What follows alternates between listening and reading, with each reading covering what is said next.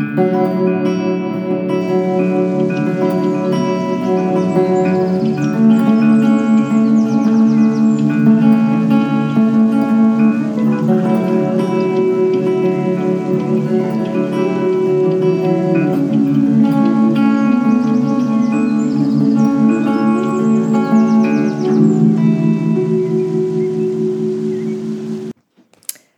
this is Malia Hoffman. I'm here with Fred Ramirez, and you're listening to the Carrero podcast.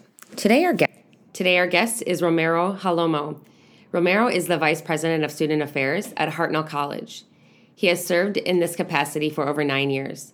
Hartnell College is located in Salinas, California, and serves approximately 14,000 students in the Salinas Valley. Hello, Romero. Thanks for joining us today. You have spent several years in administration. Can you explain to us what drew you to this field? Um, you know, when I moved into administration about 22 years ago, uh, I was coming from working as a faculty member, both adjunct and full time, for about nine years, uh, primarily in four year universities, large universities, uh, Arizona State, which is a large public, University and at NYU, where I was full time, large private uh, university. Uh, I had been a faculty member, and I had, it seemed like it was a logical progression. I had started my career early on as a uh, classified staff member working at Cal State Dominguez Hills. I was in charge of early outreach, working with middle school students in South Central LA, trying to uh, get them to think about going to college, seeing themselves. We use this notion of anticipatory socialization, having them see themselves as college students. And so we did workshops with them throughout the year. And at the culminating experience for them in the spring was to bring them on to the Cal State Dominguez Hills campus and, and walk through the campus and simulate a day at college where we, they sat in a, a class and they met with the advisor and so forth. So I, I started my career that way uh, back in the late 80s. And then into the 90s, uh, I moved to uh, Arizona where I uh, pursued my doctorate at Arizona State.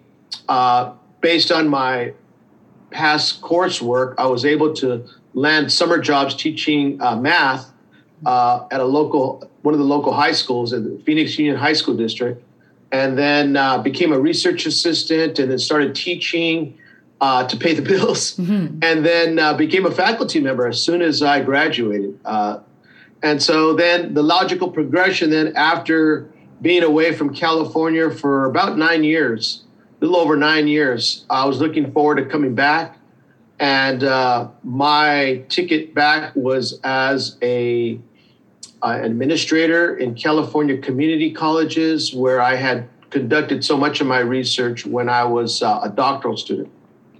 Wow. wow. that's incredible. Yeah, it's like you've done everything. Mm-hmm. You've been everywhere. yeah. All over the place. Mm-hmm. Um, were you working in admin during COVID? And if so, what were your biggest challenges and the biggest changes that you've seen so far? Yes, I was uh, working as an administrator during the whole COVID pandemic. One of the biggest challenges, unfortunately, for Hartnell College was that uh, we were not, we had not already adapted well to online learning. Mm. At the time, about 10 to 11% of our course offerings were offered online in the spring of uh, 2020. Wow, that's not very many. Uh, no. That was very low compared to other neighboring community colleges yeah. like Foothill De Anza, which is in the Bay Area, just north of us. A lot of the San Jose community colleges were about 25%. We were only at 10 to 11%. And so uh, that was a big challenge for us to offer uh, instruction that way. And at the same time, we were not we were, we were not very good at offering online services. Right. We had some experience with that because the Hartnell Community College District is um, 110 miles long. It's from the what wow. we call the Pajaro Bridge, which divides Watsonville from uh, Castroville, all the way south to uh, Fort. Uh, oh, actually, yeah, Camp Roberts in the city of Bradley. So we're along the 101 corridor. We're the Salinas Valley corridor. So if you want to get a flavor for that, it's quite long. And uh, if you want to get a flavor, all you need to do is read uh, Steinbeck's book on uh, the grapes of wrath, yeah. mm-hmm. East of Eden. This is Steinbeck country. John Steinbeck is a favorite son of Salinas. He grew up in Salinas. Actually, his home, his childhood home, is about four blocks south of our uh, campus. Wow. And so when you think about that, and then you fast forward to the uh, late 60s, early 70s, the, the lettuce boycotts led by Cesar Chavez, yeah. uh, this was a big area for that in history. So a lot of our students uh, are, these communities were formerly rural, now growing to be somewhat more suburban. And so Hartnell College services this large corridor. And so at the time of the pandemic, we only had uh, we had the main campus in Salinas, our career technical education uh, campus, which is in East Salinas, about four miles from the main campus, and then a branch campus in King City, which was 50 miles away, 55 miles away south. And so you would think that we would have a better delivery system yeah. for online. Uh, we didn't. Hmm. And so the COVID uh, pandemic caught us uh, in a very precarious situation. So what we had to do as being an administrator, for us, when the mandate came down for us to uh, work remotely, that occurred during our spring break. Mm. Uh, for us, it was on March 13th, 2020. Mm-hmm. Yep. So what we knew is on spring break, we didn't have any classes, but we had to find a way during spring break to get our faculty at least trained with some kind of some semblance of of training to learn how to use Canvas and oh, wow. other kinds of assessment tools and to and grading options to be able to teach online. And to and do that a in challenge. a week. in, in, a week, yeah. right? And during yeah. spring break. Yeah, right. And during spring break, when so, people probably uh, had plans, right? Or were not in town. yeah. yes, they weren't in town we had to do it remotely oh. because we couldn't come to campus to do it, right? Mm-hmm. Yeah. And remember, um, there's still a large number of our faculty who, when you teach in a community college, the minimum qualification is having a master's in the discipline you're going to teach in. Right. But it doesn't necessarily mean you're going to have a credential to teach right. Mm-hmm. like you do in the K 12 system, right? right? You got elementary, middle school, and high school teachers who have to complete a credential program. You don't need that here. Mm-hmm. So you could get by without it face to face. What makes it truly difficult is being able to do that online. So mm-hmm. a lot, not a lot of uh, our faculty had went through graduate programs at the university level to learn how to teach online. Right. And to with a compacted schedule, that was very challenging for mm-hmm. us. And in my division, I'm in the division of student affairs the vice president. And so I had to ensure all our counselors mm. were able to do that. We teach student development courses, we counsel, and to be able to do that online, we had to we had to really turn on a dime. Yeah. So and big challenge. Yeah. Would you say now, like that was your challenge? Do you think that that's kind of the biggest change? You guys continue to use, you know, technology and keep using all the resources and everything you used before? like Canvas and everything, or did you go back to the old way of no, no, no technology? No, we're using we're using Canvas now, yeah. even if you teach face to face. Right. Yeah. So one of the challenges for us that occurred, a second challenge that occurred is um, which, makes us different than the CSU or the UC is this notion of local governing boards.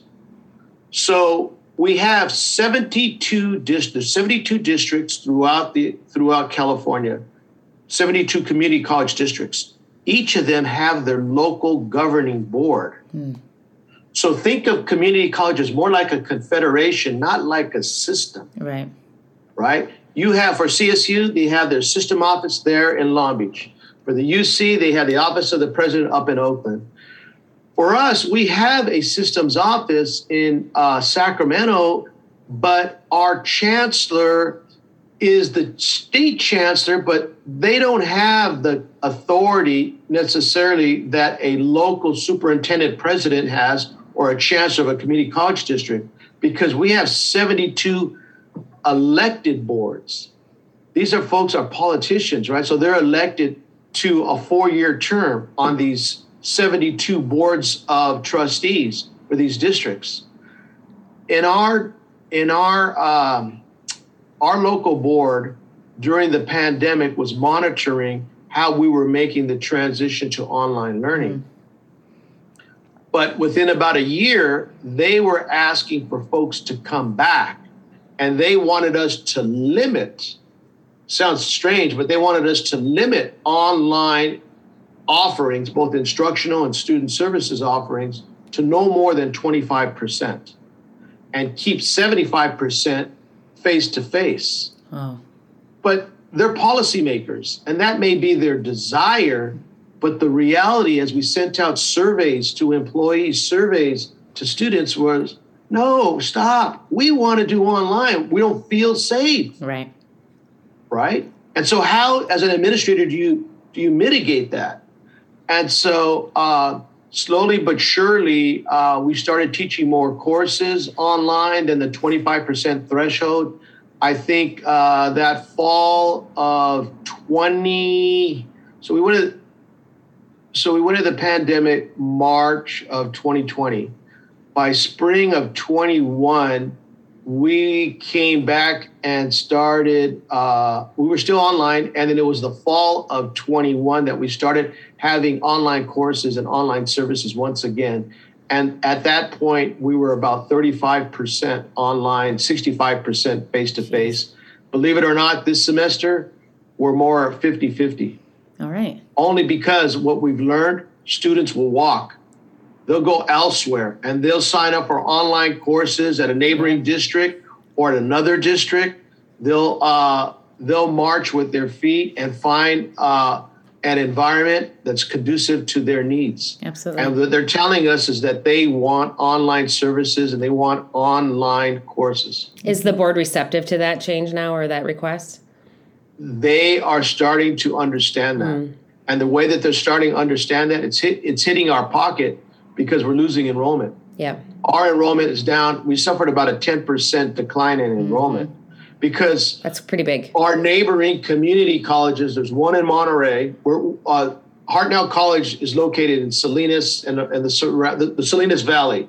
And so that's Monterey County. Then on the coast, you have Monterey Peninsula College. That's Monterey, Carmel, some of the other neighboring peninsula cities. That's they do a lot more online education.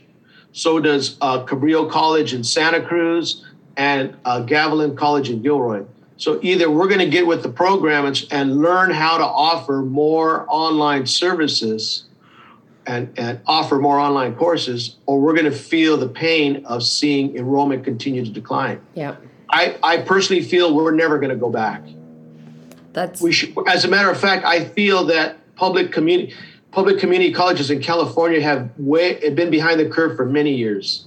Industry has been doing online uh, online work, remote work for many years, and it makes sense here because the Bay Area is so expensive to live in. Mm-hmm. We have folks that live in our community that actually work in Silicon Valley, from San Jose up to Cupertino, points north, even San Mateo where they telecommute and only have to go in the office maybe once a week. Yep. It is, and it's it's funny to listen like community college, you know, versus I'm in elementary, so I'm an elementary school teacher to see you guys are losing enrollment because you won't go online where we lose enrollment because we weren't going back in person because it's you know the childcare aspect there yes. but it's this like the similar thing between the two is the fact that we went into a pandemic and no one knew how to use technology. That's you know? right. And so like that was our big thing, right? Like every elementary they stopped elementary schools like March, okay, just don't finish off the year. We don't know how to get these kids computers. No one knows how to sign on and get Google Classroom. So yes. it's just that's what it did. It changed, you know, the use of technology, I think, for everyone in the world. So Yeah, and shame on us, right? We're yeah. Californians and right what I got 50, 60 miles north of me is uh, is San Jose, and less than 100 miles, about 90 miles away, San Francisco. How yeah. can we be that far behind? Yeah. But I, I don't think I, I, you know, I don't say it's it's the. I think it's more of our industry as right. education, as educators, yeah. that we should be using more technology, both in the classroom and in the service delivery. Right. Part of 21st century skills, man. Mm-hmm. Do you think that there's a, a missing opportunity that we as a I mean as a whole in education are are missing coming out of the pandemic? And I know you've kind of hinted on like we can't go back to what we used to do but do you think that maybe educationally we are trying and we're missing an opportunity? Yes I really do think that and here's where I think folks in your sector can help especially the folks at the university level we need to incorporate we need to infuse more courses and maybe even in the credential programs uh, how to teach and for counselors how to provide counseling services remotely mm. what is good best practice yeah, yeah. Uh, i think that's most needed i don't know uh, when i was a faculty member we talked about we talked about student learning outcomes we talked about course outlines we talked about assessment but what i'm thinking about is uh, it may not look the same online. It may be a whole different rubric, right? It may be a whole different way of looking at pedagogy. But one thing that I've noticed on the non instructional side is during our pandemic, we have suffered an epidemic of mental health issues. Yeah. And they're still going. Mm-hmm. And they're still and going. They're still if going. I can only tell you that how much time I devote in my job today to uh, apply for grants for basic needs mm. or mental health services. Yeah. Uh, this really, this pandemic shed a lot of light on the, um, what I'll say, the out of class experiences of our students. Yeah. It really shed light about the haves and the have nots, especially when I talk about issues of um, digital literacy, um, access to standardized technology. We found out how many kids don't have a laptop. Yeah. So we started a laptop loaner program. And then we uh, found out how many kids, especially in the rural part of our district, for points further south, when you get some of these small towns like uh, Greenfield, King City, San Ardo, San Lucas, these were these were communities that began 100 150 years ago. Uh, some of these areas were uh, uh, very small and have now grown but the technology has not grown or developed along with the housing so the connectivity is poor uh, internet capability is poor. So we need to enhance that. We need to uh, we, we need we, we have a lot of work to do as a yeah. result of this pandemic when it when you look at the haves and the have nots yeah. Yeah we've um, and i my doctorate is in learning technology. So this you know like i was i, I guess a little bit ahead of my time getting that yes. um, connecting it to the pandemic but we've talked in my program and my coursework that uh, technology connection internet is should be a utility right? It should be yes. um, it should be provided especially with how much we depend on it in education and you know school is a requirement for kids. So right. um, if you don't have running water in your in your home like there are assistant programs for that if you don't have internet in your home and a good internet connection to be connected to school like there there needs to be more help. I mean, I know that there are some, but there needs to be more help and assistance for that because that definitely creates more of a, a gap between, like you said, the haves and the have-nots, um, and then it it puts a gap in between education between um, you know like kids just having access to equitable education. Yeah. Especially in, in our service area, as I mentioned earlier, this is the land that Steinbeck wrote about in the Grapes of Wrath this is the Salinas Valley. We're known as the salad bowl of the world. We at Hartnell College enroll uh, approximately 72, 73% of our students are Latinos. 56% are still first in their family to come to college. 85% are considered by California Community College guidelines as low income or qualify for the federal Pell Grant program. We have an undocumented student program we call Mikasa that has 800 students enrolled that are undocumented. These are children of farm workers. Mm-hmm.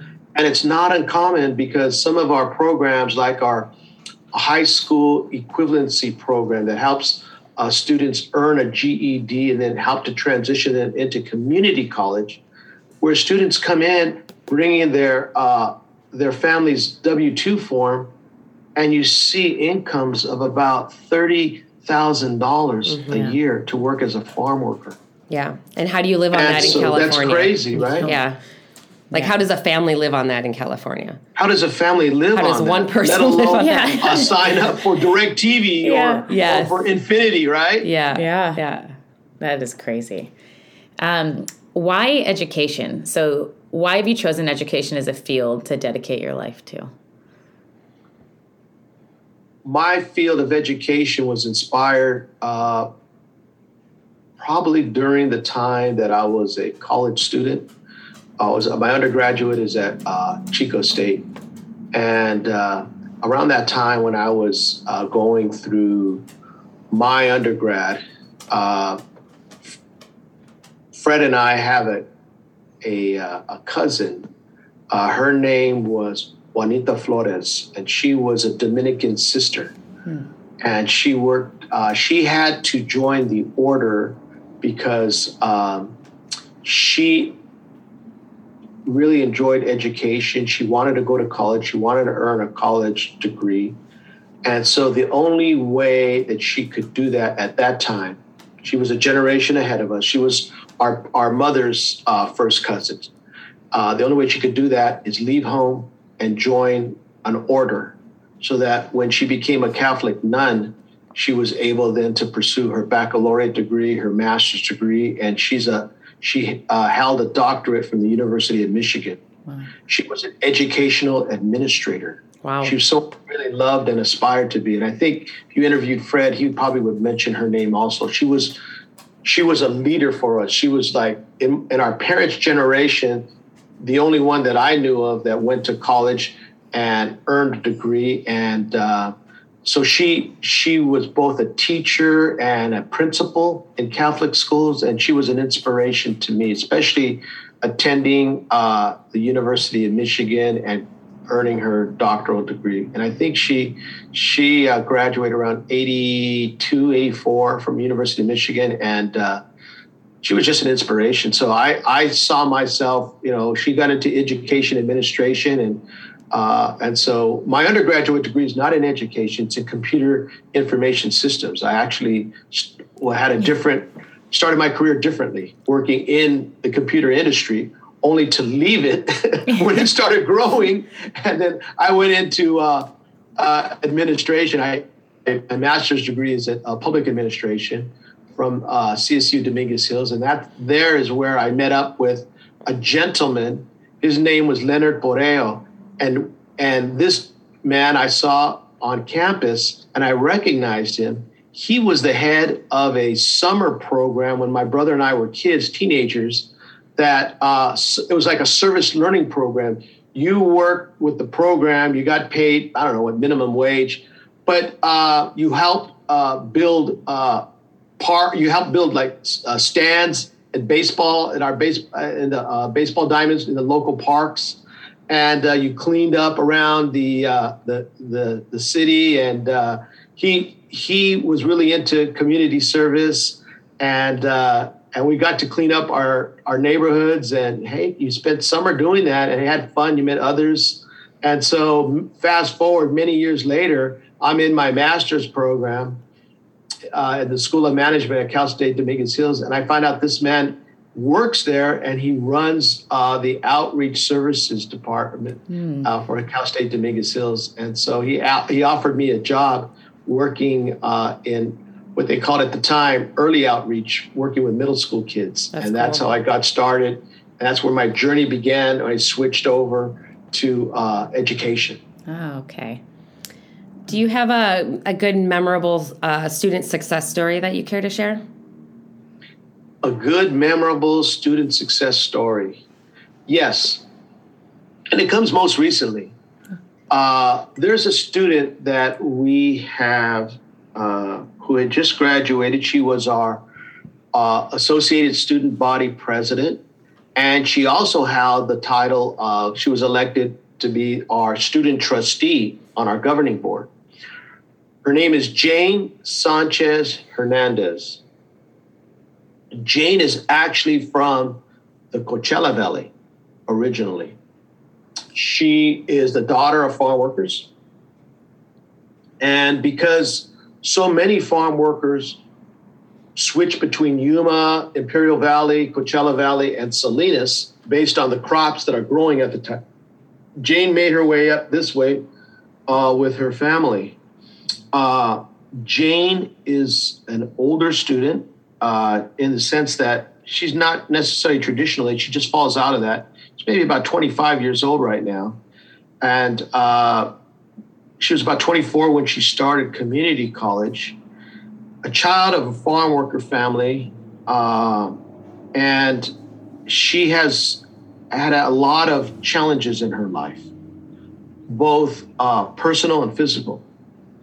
And uh, but she has persisted despite uh, being a migrant student, but be, besides being an immigrant student uh, and a first generation college student, she just recently graduated uh, with a, th- a 4.0 GPA, wow. Uh, was ex- accepted to Stanford University. She earned the Jack Kent Cooke uh, Award, which would give her $125,000 for the next four years. That's wow. incredible. To uh, pursue her education. Good. Uh, she's transferred from Hartnell to uh, Stanford University. Uh, sh- during her time there, but she was so good at her studies. Uh, she was a, she utilized many of our support systems uh, the college has to offer. She was a member of our Student Support Services Program, which we call TRIO. She was a TRIO student. She was also the ASB president. Uh, she was the head of our student government. Uh, and also, she helped to, as a student, direct our food pantry. That's and so incredible. we have a food pantry. We had we have a partnership with Catholic Charities and the Monterey County Food Bank. So every other Friday, we set up uh, stand in the first floor of the of the parking structure there, student parking structure, whereby it's a drive-through, so everyone's worried about COVID and contact. We're there handing out baskets of uh, or bags of food for students, and every single time we do it, we sell out. Mm, the lines are longer than the food we have to offer. Oh, so I see firsthand what this pandemic has done to people. Yeah. And uh, many are appreciative of the work that Jane has provided. And uh, when you talk about giving back, I can't think of a better example, a better exemplar than Jane Sanchez Hernandez, a migrant student who was formerly undocumented, now a U.S. citizen, uh, who is now a Stanford University transfer student. Stanford doesn't take a lot of transfer students, mm-hmm. and they they like to take their students who come into Stanford four years right out of high yeah. school. Uh, but Jane uh, made it through community college and did very well here. She received a lot of support, and that what I what I like about her story is that with the right kind of supports, our students can succeed. Yeah. She did it during the pandemic, and so uh, that's what I believe community colleges can be about if we su- provide the necessary support. Yeah, and it sounds like she had a lot of tenacity to want to yeah. not only just improve her personal condition, but like also give back to the community and all others. Like she didn't just take and move on, but she took and she continued to give back along the way, which mm-hmm. is like mm-hmm. super inspiring. And I'm getting goosebumps just like I did too. repeating what I heard from you. Like it's just it's really inspiring and it's um it's nice to know like that you know with the right supports and with the you know like investment in like your efforts that that people can succeed and then you know give back and hopefully inspire more stories like this no absolutely you know uh, we talk a lot uh, in my division about the need to validate students right they come to us with varying life experiences what we know in community colleges we're all about taking students from wherever they're at and helping them to get to go where they want to go. Mm-hmm. And so uh, it's important to affirm their life experience. Yeah. It's, it's, it's important to validate them as learners, bona fide college learners, and that they can do it. You know, the whole Si Se Puede movement. Yeah. But when you have a student like Jane, and if you call it grit, or you call it ganas, or you call it just, you know, just rolling your hand, sleeves up and, and getting to it, uh, they, in a way, her success, I believe, affirms what we do.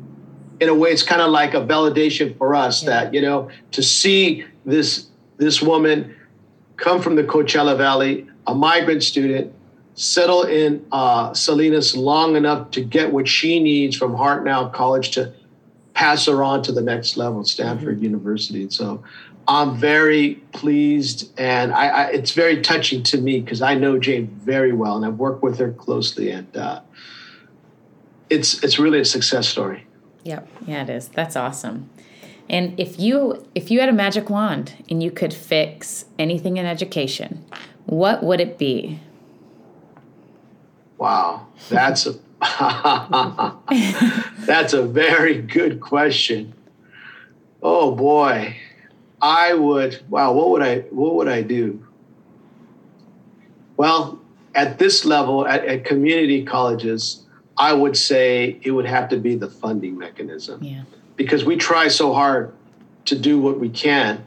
But if you in the state of California, it's a known fact, you get accepted out of high school into UC, the UC receives on average no less than $30,000 for that student to attend on a yearly basis based on the fact that they're the research universities. They do all the research, top notch. They, prefer, they provide the medical doctors and the lawyers for the state publicly. If you are a CSU student and you get enrolled full time right out of high school into a CSU, and there's many to choose from, right? Over 20. You'll receive on average about fifteen to sixteen thousand dollars per year for that student to provide instruction services or what have you. But even though California has now 116 community colleges, our students only receive, on average, uh, $5,100 per student enrolled full time. Wow. The difference between what we receive for that student versus what a UC student receives is six times difference. Yet I would say, I would argue that that student is more prepared that gets accepted to UC, has more, um, what's a good word? Cultural capital, I would say. Cultural capital to understand and navigate how college works mm-hmm. so they can make it work for themselves at the UC level. Whereas at the community college level, we're taking the folks that didn't get into UC or CSU yeah. or may have just only recently thought about attending college. But those folks are only going to get $5,000, $5,100 on average from the state to attend college. What I mean by that is we're receiving less per student, so our the amount of funding we get from the state is less than what we would get if we were UC or CSU. But they require but more resources. Turn those folks yeah. into college level, yeah. uh, mm-hmm. college uh, level students who can succeed and transfer at the next level, yeah. and that's sometimes a challenge. Yeah. So I would change. So if I had the magic wand, I would change the model by which we fund post-secondary education in California, mm-hmm. especially since our state chancellor changed the funding mechanism three years ago. We have what he calls a student completion agenda. So no longer are we getting funded by how many students are sitting in the classroom on census day, which is always the third Monday of any semester. we've changed it to outcomes based. Many in community colleges have been saying, hey, wait a minute, especially our, our, our faculty, saying, you're going to grade us, you're going to fund us based on student outcomes?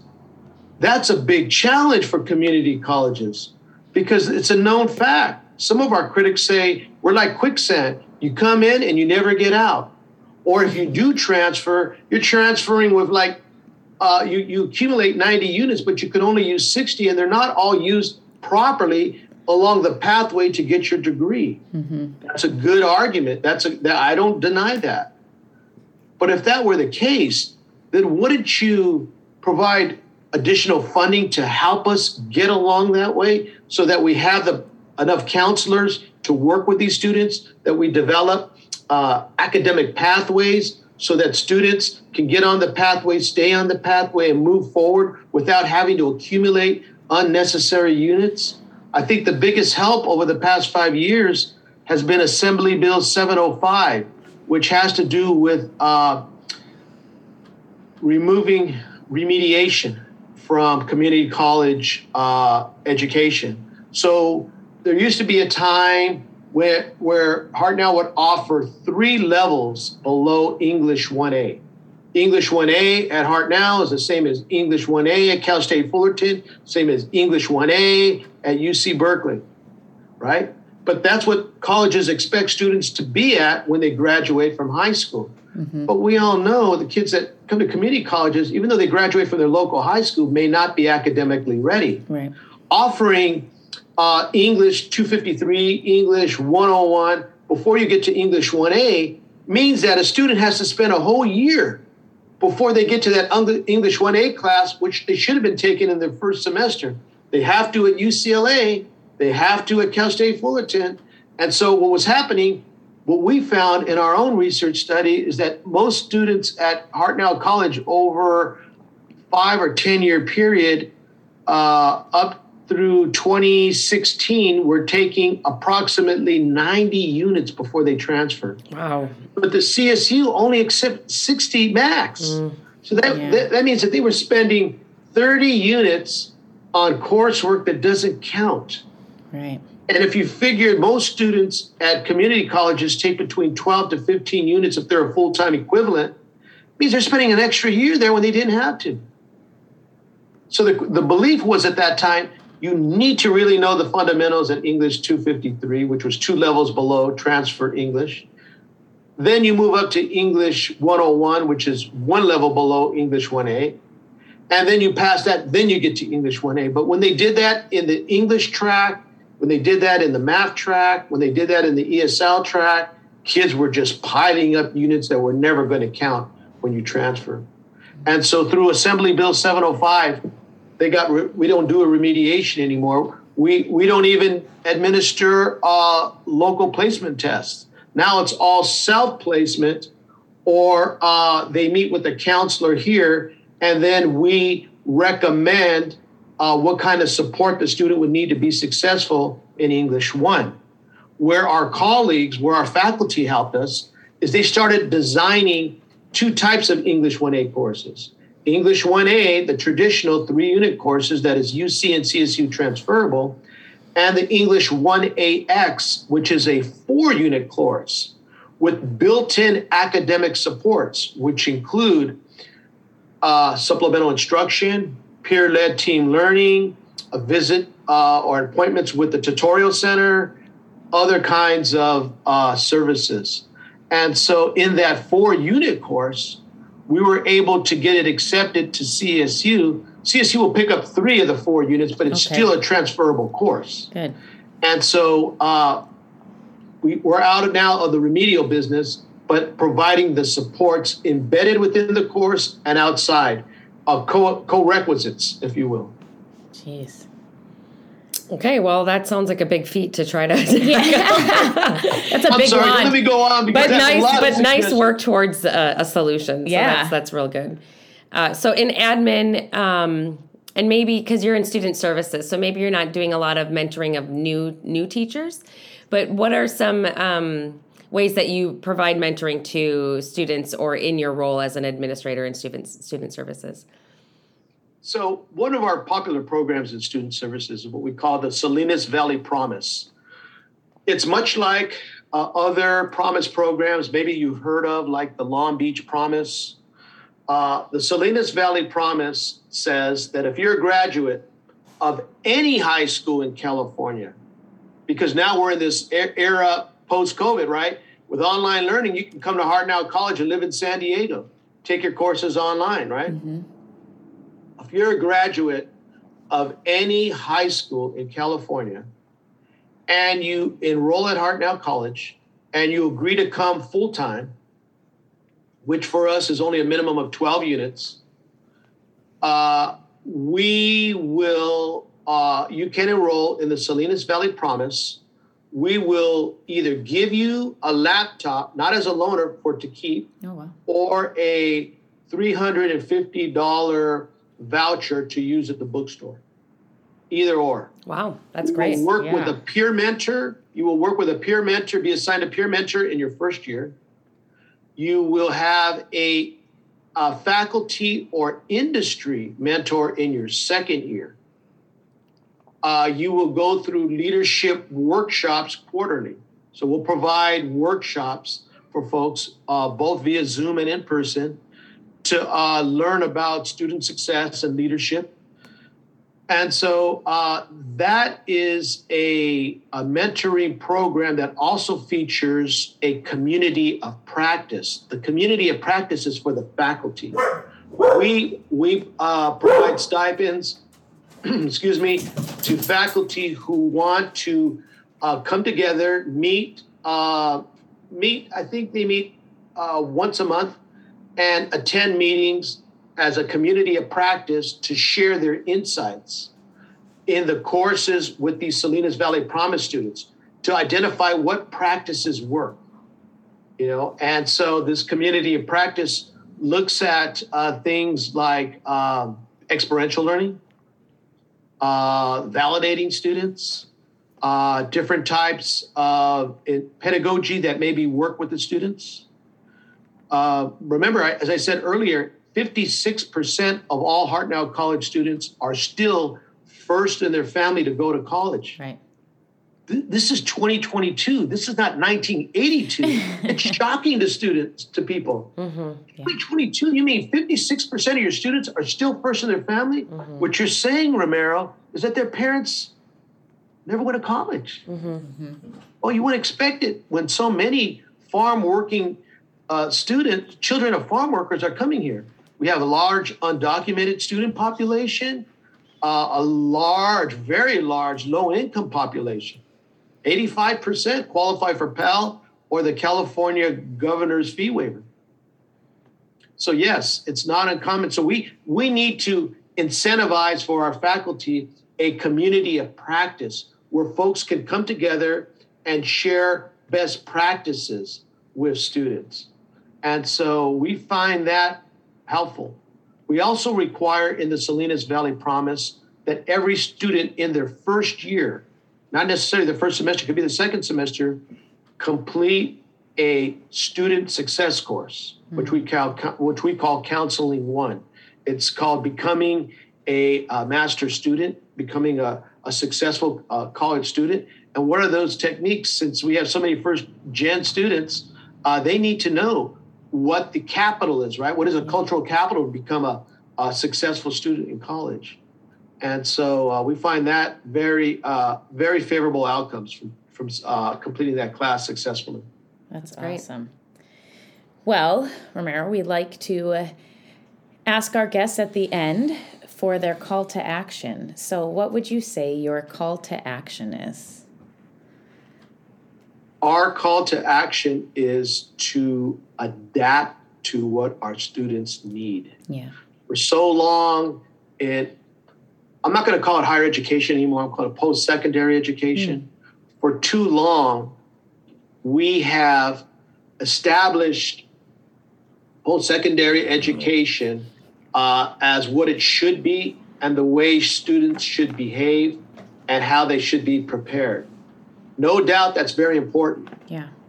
But it tends to neglect and not acknowledge where students truly are. Mm-hmm. And we will continue to have inequities in society. We will continue to have low income students. We will continue to have first gen students. But how we engage them prior to coming to college, how we onboard them into college, how we make them feel welcome, and how we support them while they are in college remains a top priority for us faculty and uh, practitioners, counselors, administrators, classified staff, all of us together need to continue to learn more about our students. We no one ever thought that this pandemic come out the way it did. It, it caught a lot of people by surprise. Mm-hmm. It has lingered longer than most have thought. But uh, we have new challenges, right? So when you have a pandemic like this, it's also, as I mentioned earlier, it's had us think about technological inequalities.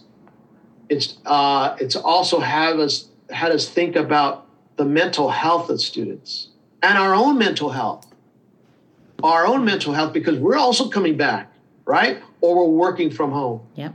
Uh, that's a different. That's a whole different game, and I think that that's. Uh, I may, I feel it makes it exciting. I look forward to these challenges.